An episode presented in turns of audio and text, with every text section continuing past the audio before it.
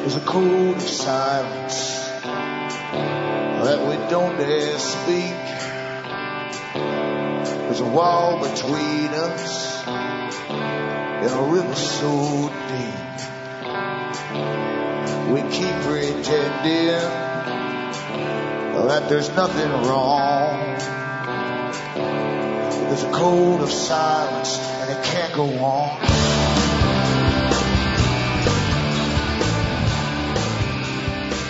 Hi, folks. I am Alan Watt, and this is Cutting Through the Matrix on the 24th of February 2010.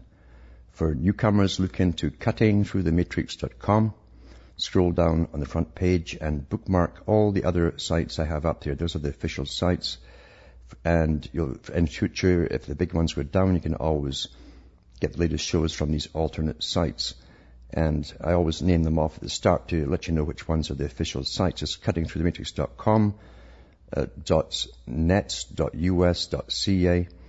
There's also cuttingthrough.jenkins.com. There's Alan Watt cuttingthroughthematrix.ca and Alan Watt Sentinel.eu.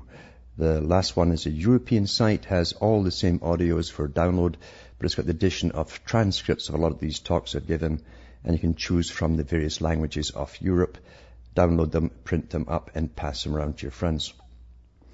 And as always, too, I, I don't uh, plug myself all through the show, which I, should, I really should do, I suppose. But uh, I start off by asking the people, the audience, to support me because I don't ask for support from the advertisers. The advertisers who generally pay the hosts directly for introducing the products and so on, and some of the the heads of the companies for, as guests. Uh, this way, I, I, sort of keep clear of politics and etc. And the ads you hear on this show are paid by advertisers straight to RBN for the airtime and for their board ops and their staff and their bills and for transmitting this broadcast. So it's up to you, the listeners, to keep me going. You can do so by looking into cuttingthroughthematrix.com, buying the books, discs, and so on they have for sale and from the US, remember, you can still use personal checks to Canada. The US, you can also use international postal money orders from your post office. Stress international. Don't come away with the purely green one. That's internal only. Uh, you can use MoneyGram, Western Union, or cash. Uh, you can donate through PayPal, or you can also donate and send a separate email to me for an order via PayPal, and the order will get to you. Outside the Americas, same deal. MoneyGram, Western Union, cash, or PayPal. As I say, you can also pay for an order through PayPal. Just send a separate email along with the PayPal donation, and that'll get to me.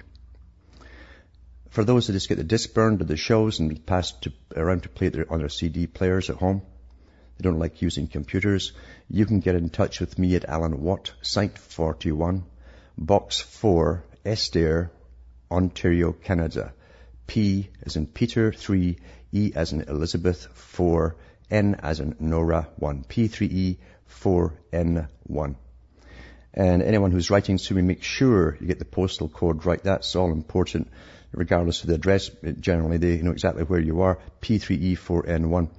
And one letter off, and uh, they just can't figure out for the life of them uh, what to do about it.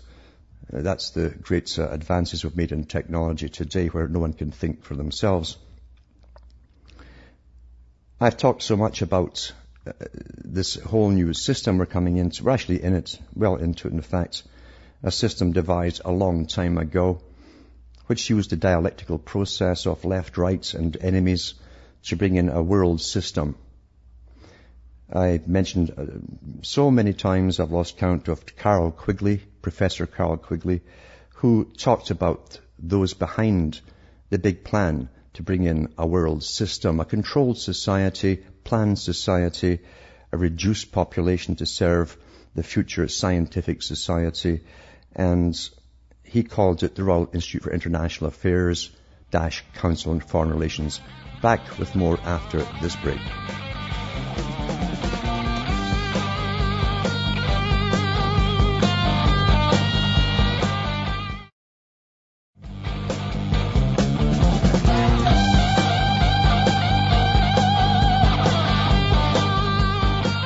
Hi, folks. I am Alan Watts, and this is Cutting Through the Matrix.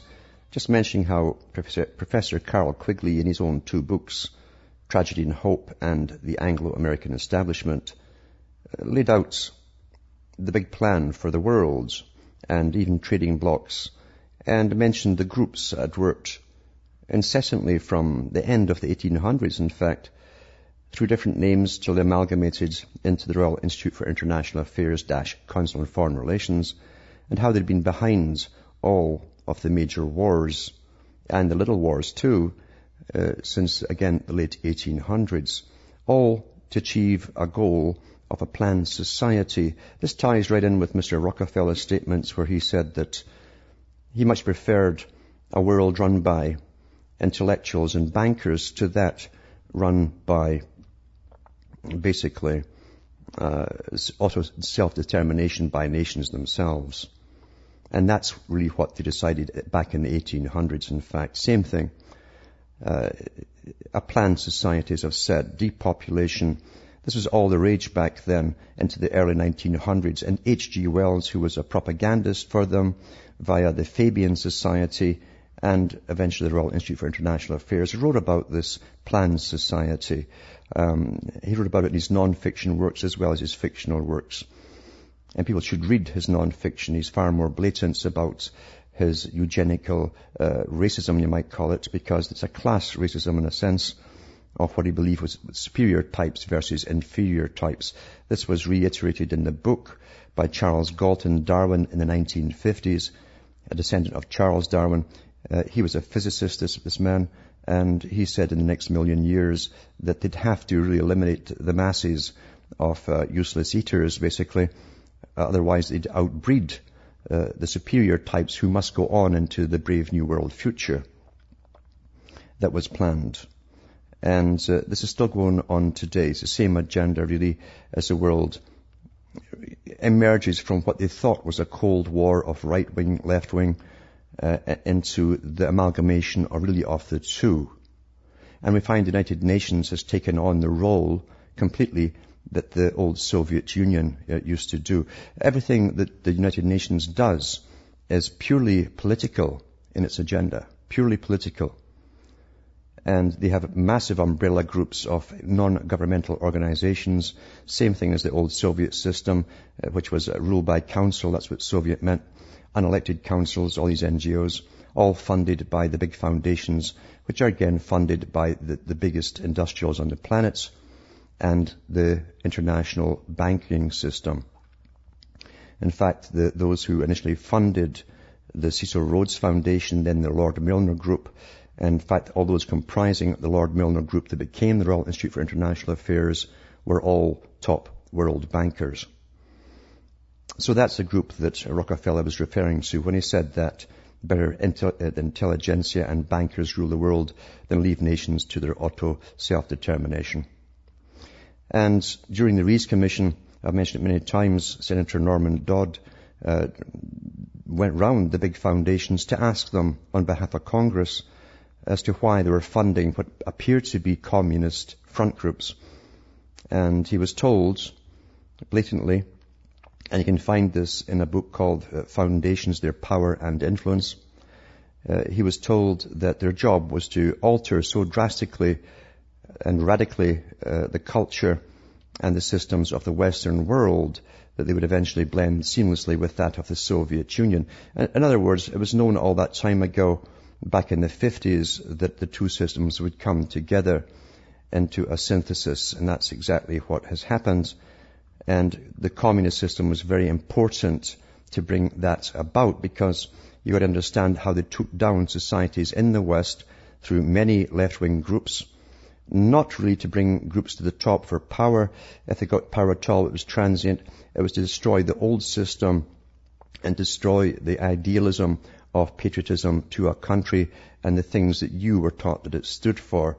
And then they brought in a whole bunch of fake uh, beliefs uh, to do with equality of all kinds.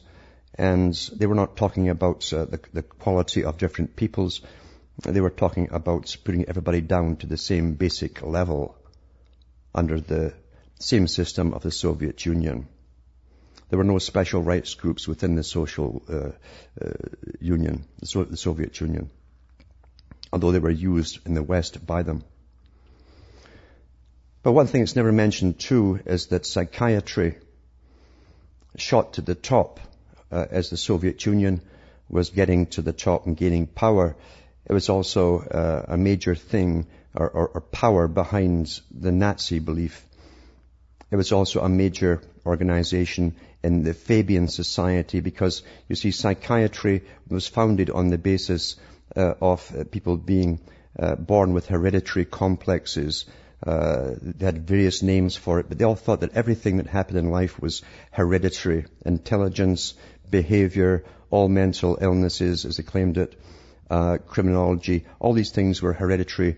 And they really started off uh, as a mixture of genetics um, in their belief system, hereditary diseases, and they also believed that the only way to eliminate the unfit, as they called them, was to literally do just that, eliminate them completely. There was a very good movie put out, or documentary put out by, of all people, it was a Scientologist who did it, uh, because they're in sort of competition with psychiatry. But um, it's, it's one of the best exposés of the psychiatric beginnings and you'll see the top people in psychiatry in Britain and Germany and elsewhere uh, talking about racial hygiene, uh, racial purity, and all that kind of stuff. And they have clips from the organizations uh, within the Nazi system, even showing you clips they showed in school. But it also shows you the farce of psychiatry as they try to validate them, themselves as an actual science, which is quite uh, funny at times. But psychiatry, as I say, is um, is based on uh, the idea uh, that mental illnesses can be not cured. They will admit that they can't cure them. They, they will say that they treat them. In reality, uh, psychiatry is a hit and miss thing. It's a whole bunch of theories, none of which can actually be proven. Uh, they've jumped at so many different things. Oh, it's uh, chemical imbalances, which is a theory uh, uh, only among some of them. Other ones think it's genetic, and it goes on and on and on forever, and you never get to the bottom of anything. But um, there's an article to do with uh, psychiatry in the Mail Online. It's the 15th of February 2010. Psychiatrists want to call being angry a mental illness how utterly mad. But getting back to what I'm saying too, in the Nazi era, you'd be surprised that almost the whole psychiatric profession was, was, became Nazis. They believed in it. They believed in superior types. And this is, this article is to tie in how they're gaining power right now, and they have been for a long time and doing the same thing across the Western countries. So psychiatrists want to call being angry a mental illness, how utterly mad, 15th of February 2010. It says, do you live surrounded by clutter, ancient copies of magazines, your children's old toys, articles you've clipped out of newspapers over the years? If you find it hard to throw out things of limited or no value, you could be suffering from hoarding disorder. Now they have their own book. It's called um, uh, the Diagnostic and Statistical Manual of Mental Disorders, and they add to it every year. So many new disorders that there's hardly anything that's left of human behavior that's not in there. And they want the right to treat everybody through themselves and the social services. It says hoarding is just one of the new mental conditions being added to the psychiatrist's Bible or the Diagnostic and Statistical Manual of Mental Disorders to give it its proper name. Other new conditions identified as possibly needing professional help include binge eating, which is said to affect many people who are seriously obese, and cognitive tempo disorder, which seems very like laziness. Symptoms include dreaminess and sluggishness. There's also intermittent explosive disorder, which involves occasionally becoming very angry suddenly. I guess most of the police have that when they start beating people up on the roads and don't know they're being uh, photographed. Most bizarre of the proposed additions is one defined as getting a thrill at, listen to this one, because you see, think about what I'm saying here. Most bizarre of the proposed additions is one defined as getting a thrill at being outraged by pornography. You see, see how they've changed everything upside down? Everything that held society together is now under complete attack as abnormal. And this is being done under the guise of a profession, as a profession with a political and power purpose. Quite, quite something really. Um, it was also described as the White House syndrome after the campaigner Mary Whitehouse, who objected to sexual consent on television. The DSM is a large book that lists all psychiatric disorders and describes their symptoms. If a condition is in there, it means it's considered a mental illness. They even have restless leg syndrome. You know how you sit there as children? I've done it. I sometimes do it, yeah. And one leg starts to go as you rest on the, on the ball of your foot and you start to shake it. It feels actually pretty good. You're getting rid of energy, especially if you're sitting for a while. But that's now a mental illness. But some of the new entries are controversial, not least because of fears they will result many more people being put on drugs. That's exactly what they want to do. That could be ineffective or dangerous. The DSM is produced by the American Psychiatric Association and is hugely influential worldwide. I should mention again that's uh, that psychiatric um, uh, documentary put out by Scientology. As, even though, as I say, Scientology wants to get in the business of taking over with alternate medicines or treatments uh, the so-called mental illness area. They did an excellent uh, job on showing you the power structures within psychiatry and showed you how they try to define even attention de- deficit disorder and couldn't at their own meetings. Back with more after this break.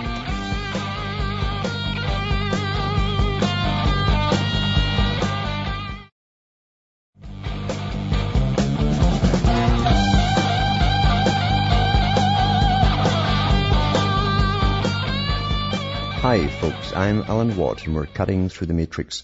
And before I go on with this article, Industry of Death was the Scientology expose of the psychiatric industry. It gives the history of it too. It's quite fascinating, disgusting at the same time.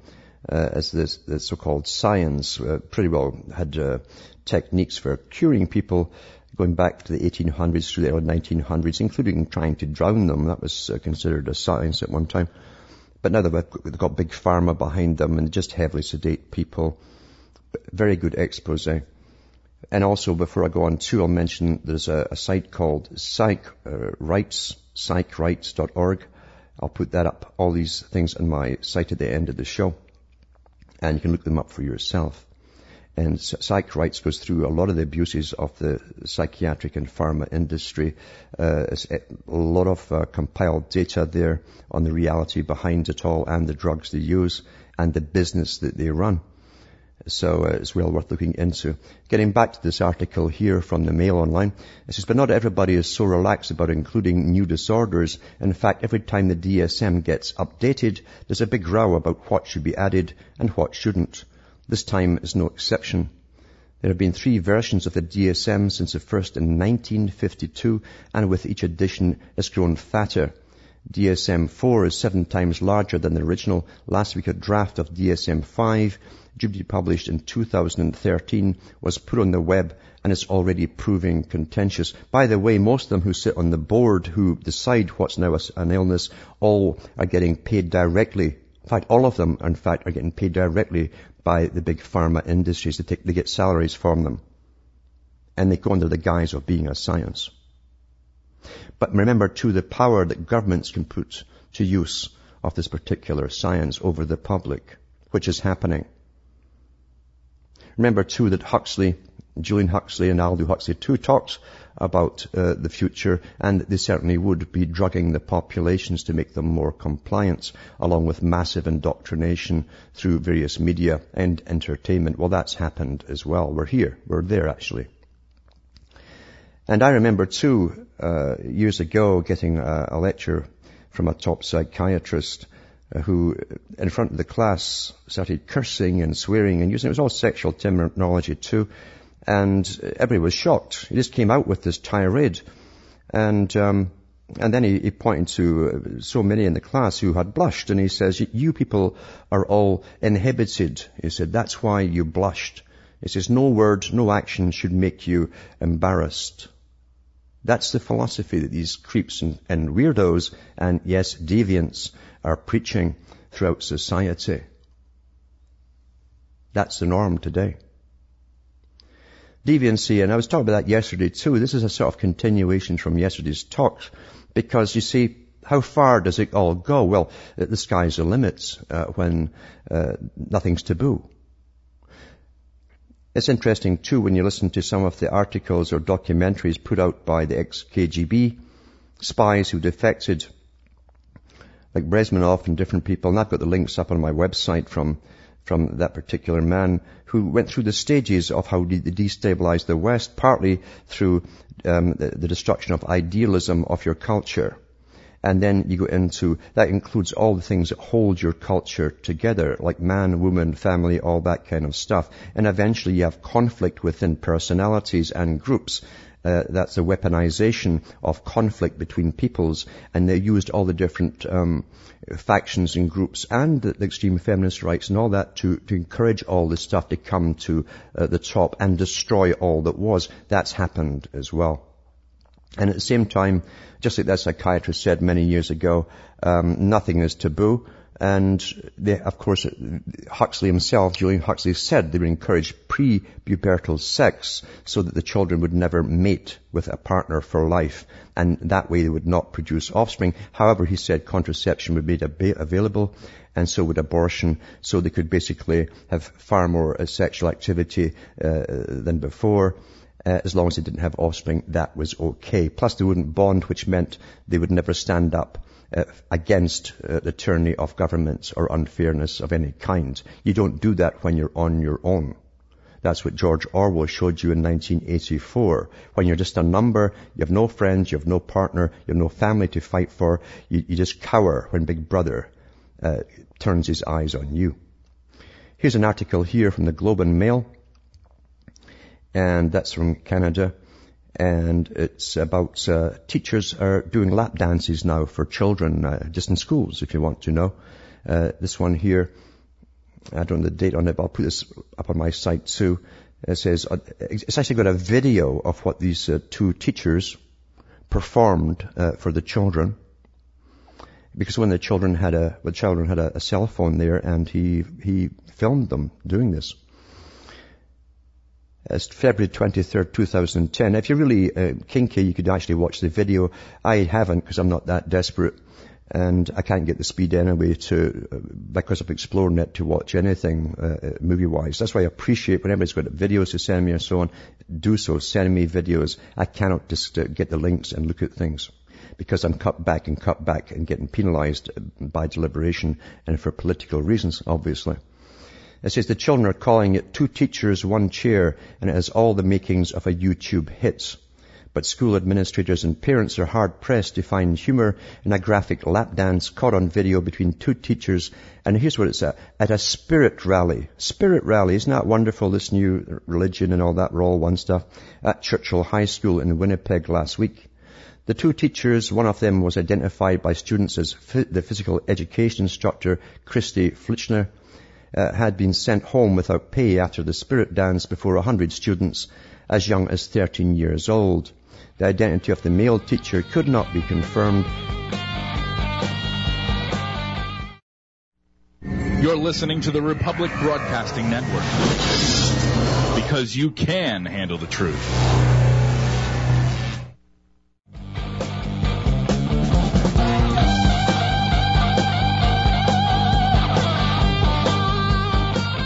I'm Alan Watt, and this is Cutting Through the Matrix, reading an article of just how far it's really going, maybe even further than we know.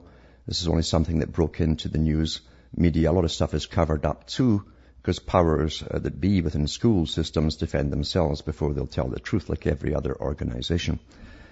And uh, it says here, the two teachers, one of whom was identified by students as phys ed instructor Christy Fletcher, been sent home without pay after the spirit dance. Spirit dance, they're calling it. That must be scotch and vodka or something.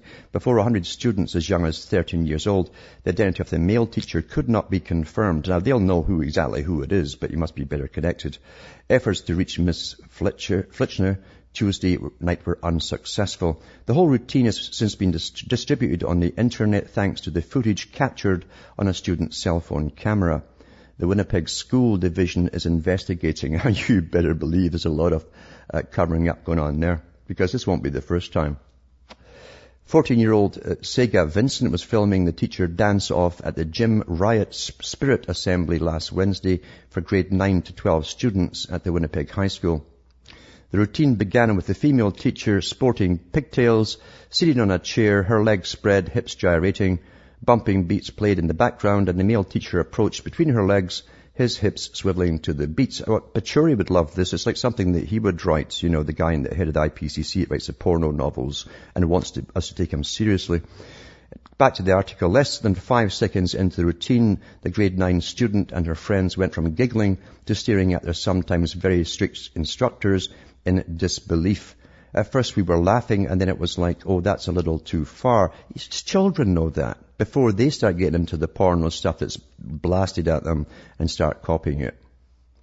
But I went even further. The female teacher threw her head back and thrust one leg out as the male teacher continued to dance over her. There was butt slapping and further gyration. Then the man dipped his head down between her legs and simulated oral sex. That's what your children are getting in school now. And it's not just happening there, I'll bet you anything at all. Quite something, isn't it? But then again, that doesn't shock me at all. I saw this coming years ago because I, I understand the agenda since I've studied it. Now, part of the agenda too was to take down societies by economic warfare. Part of it was to do mass immigration to already overburdened countries and bring down their system of care for themselves that they'd paid into. And in countries like Britain, uh, most of the council, the housing over there really was, was council housing, uh, paid for through the taxes of the public uh, into building houses for themselves, which they then rented generation after generation. And you go on a list there when you get married, at least you used to go get married, you go on a list and uh, you'd wait maybe four or five years, maybe longer, before you could eventually get into one of these houses. But the, the, EU, that's now the super parliament, tells each country what to do, who to bring in, and who to give houses to. This is to further aggravate the tension, the building of tension between peoples, and, and further uh, destroy um, any idealism you have to do with your country. You feel apathetic. It's a very important thing to destroy nations is apathy. Remember Huxley said that himself, and so did Bertrand Russell, a big uh, player in the designing of this system. Apathy was essential to the system. This article here is Mail Online again. Somali mother of four has no right to live here, is illegally alien, but we have the right to give her a council house. 24th of February. Standing proudly with her arm draped over a 36-inch television, this is a Somali woman who must be given a council house even though she has no right to live in Britain. Uh, Nimco Hassan Ibrahim, who lives with her four children on benefit handouts, that's welfare, was granted the right to the home by the Economic Union judges, not the British judges, but the EU judges in Brussels yesterday because she was once married to a Danish citizen who briefly worked in Britain. The landmark judgment means the 34-year-old migrant and her children will soon be packing up their impressive collection of furniture and electrical equipment when they are given a new house.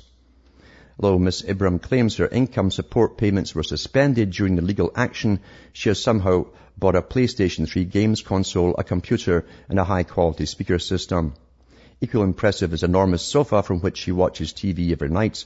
Lying on the floor in her lounge are some of the latest film releases, including a pirate DVD copy of the sci-fi movie Avatar. And although she lives in a temporary accommodation in Harrow, Middlesex, funded by the local council, that's a taxpayer, she has managed to install a high-speed internet connection. That's better than I'm getting, and I'm paying high speed too for it, although I'm getting twice the speed of dial-up. Thanks to Xplornet. Don't never use it, please, Xplornet. Speaking to the Daily Mail last night, Mrs. Ibrahim said, I deserve to be given a proper house. This one is too small for all of us. See, that's how they are when they walk. They have been taught abroad that that's what you, you go there for. It's for, uh, you've got all these rights, you see, and you deserve it. Uh, they've got to give you something. I know my rights. Yeah. And she's an illegal alien, right?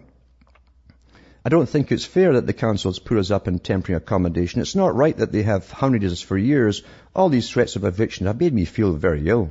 The law says that I can get a better house, so I am looking forward to a better life.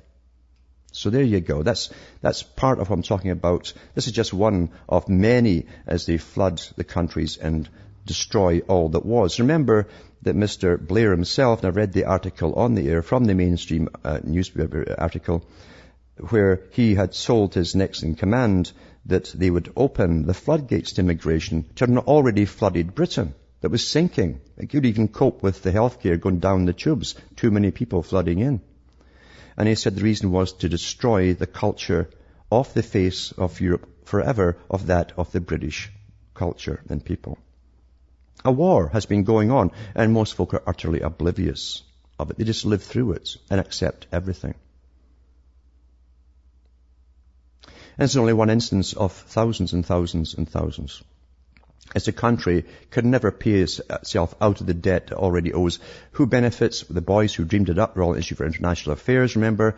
A Milner group that was comprised of the bankers, the international bankers, who want to control it because it's better, as Mr. Rockefeller said, that the intelligentsia and bankers rule the world and plan the world than leave it up to nations and their, self-auto-determination.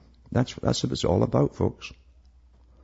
As we go down the tubes into this dehumanized system, we, we always hear about the Philippines and, and the, the poor countries where the people are conned into giving up a kidney or whatever for cash rewards and end up spending what's, what they're given. The pittance they're given for the cash reward uh, to give kidneys to wealthy people generally in the States and Canada.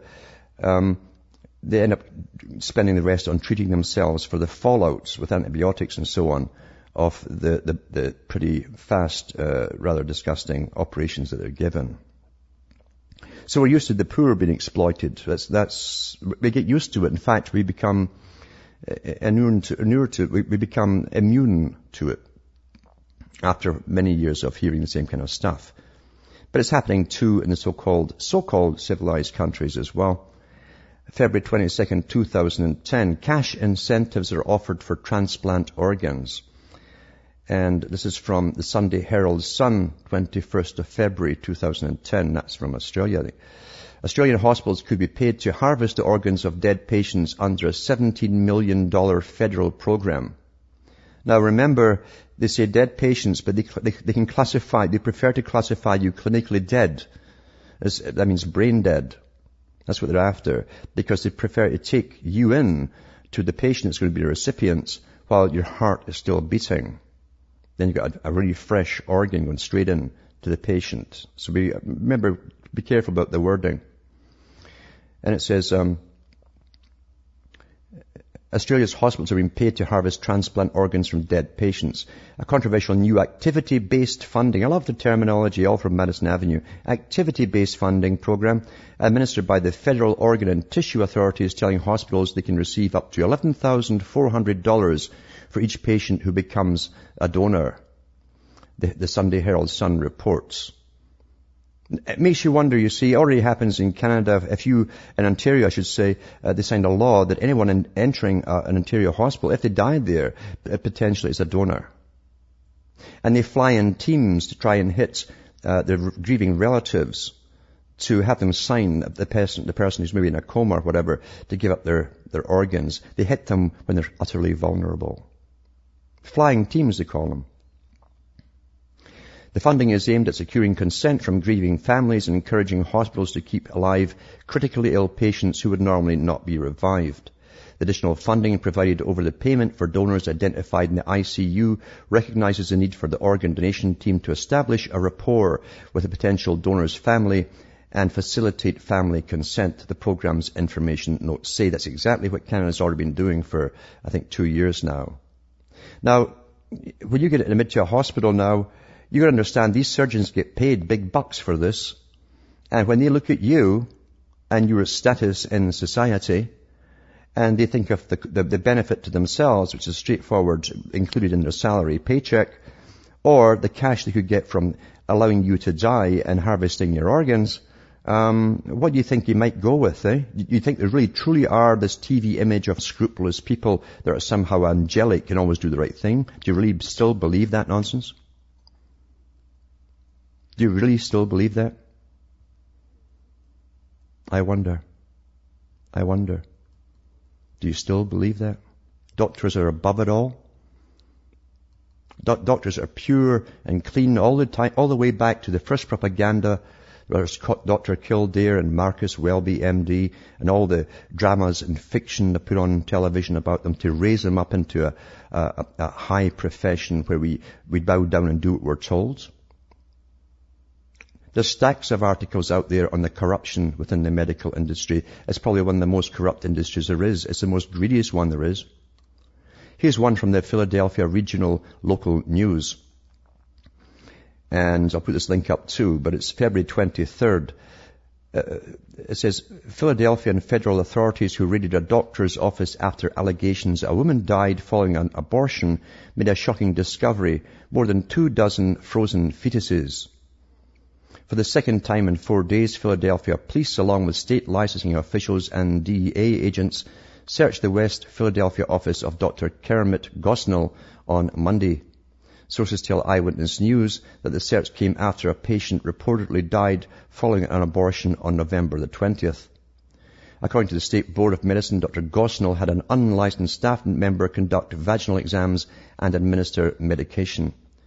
In the November 20th case, the state claims the staff member administered Demerol, promethazine, and diazepam to the female patient.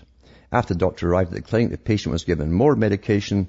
After the doctor performed the abortion, the patient started to have an arrhythmia and later died, state officials said. The autopsy results are pending. Sources also told Eyewitness News that during the search, investigators recovered more than two dozen fetuses stored in a freezer some dating back 30 years. Doesn't that kind of make you sick? You know, one of the prime tenets again was dehumanization. Remember what Julian Huxley said, head of UNESCO, the United Nations Educational Scientific Corporation, all that rubbish, to bring in a common culture a debauched culture that would serve them better. It says we must reduce the public, the human being from his pedestal of being special and bring and dehumanize them. That has happened, people. This is one doctor in one place. Some of these fetuses go back 30 years. 30 years. You think this is an isolated incident? The fetuses are now being exa- analyzed to reveal if illegal late-term abortions may have been performed. Back in 1995, Gosnell was publicly reprimanded by the state licensing board, which found employ- he employed as a physician's assistant that was not certified. So he's been doing this all along. That's what you live in today.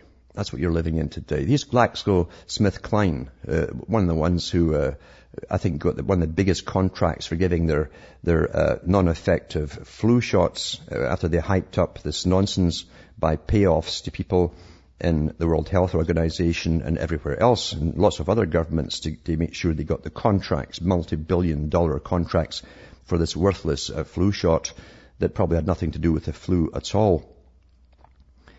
And this article here uh, is from Natural News, February the 23rd.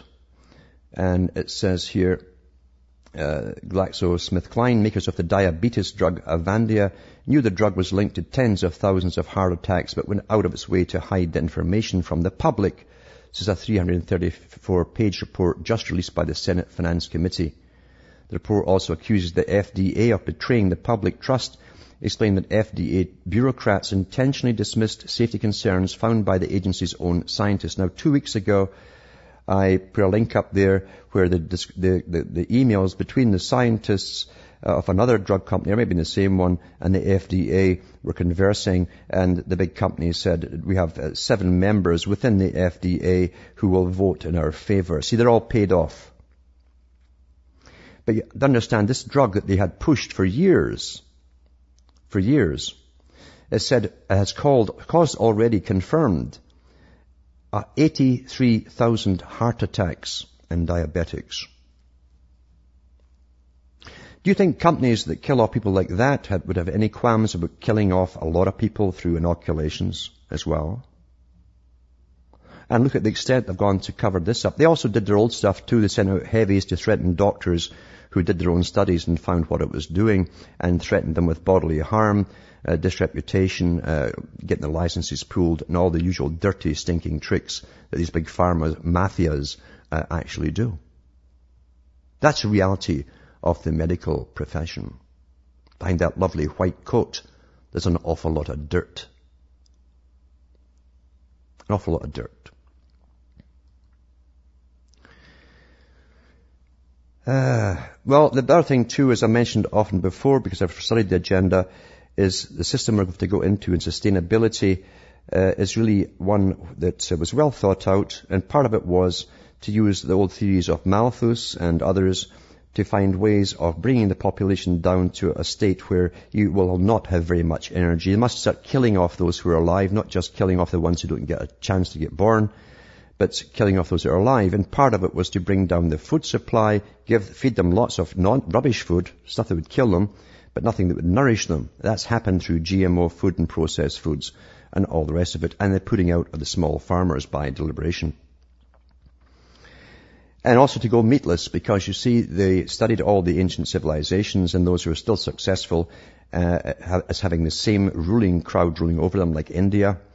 And they thought that vegetarianism was the way to go too, and they've been pushing it and pushing it. That's why Alvin Toffler, in his book, uh, The Third Wave, the one that Newt Gingrich gave to every congressman, said in the book that the, the system we are bringing in will be a vegetarian society and it must be so. Didn't say why, but I've read their articles from previous people and it's because they know that you're not too healthy, uh, you're not too mentally with it at times if you're purely vegetarian, especially when they give you a limited choice of uh, vegetables too. Back with more after this break.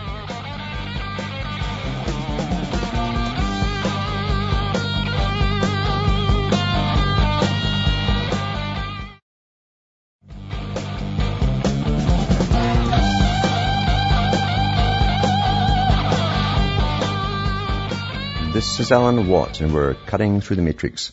And before I go to a caller, I'll put, I'll just mention that the New York region, uh, New, New, York Times, uh, actually put an article out on the coming vegetarian society, starting with uh, Meat Free Monday. It's a big national push funded by the foundations, heavily promoted.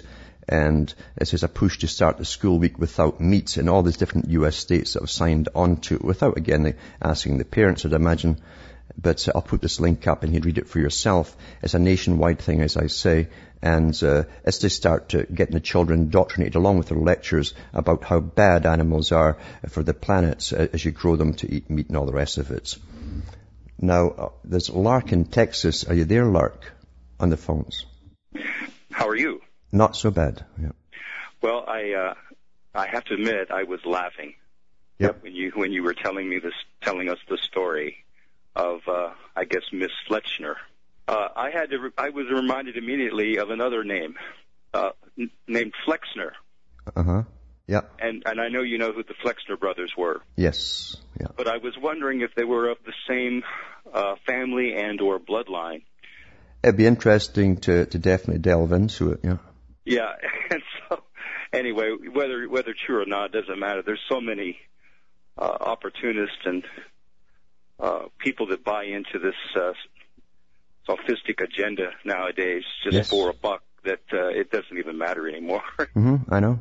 Yeah. people are people will sell out any any uh, true value or a moral code Mm-hmm. for a buck every time, and it's been proven over and over again. Absolutely, and I, I've talked to teachers. Uh, well, it's not about that psychiatric uh, uh, diagnostic uh, manual. I, I went through teachers' manuals on what they're being taught and how to diagnose the children. It's not psychiatrists that are diagnosing children to get them on drugs. It's the teachers now who believe they're psychiatrists as well. And the drug companies, of course, are, are putting lots of money into the teachers' associations to encourage this because they're behind it as well. Yeah. And the teachers have no qualms about drugging little Johnny and shrinking his brain.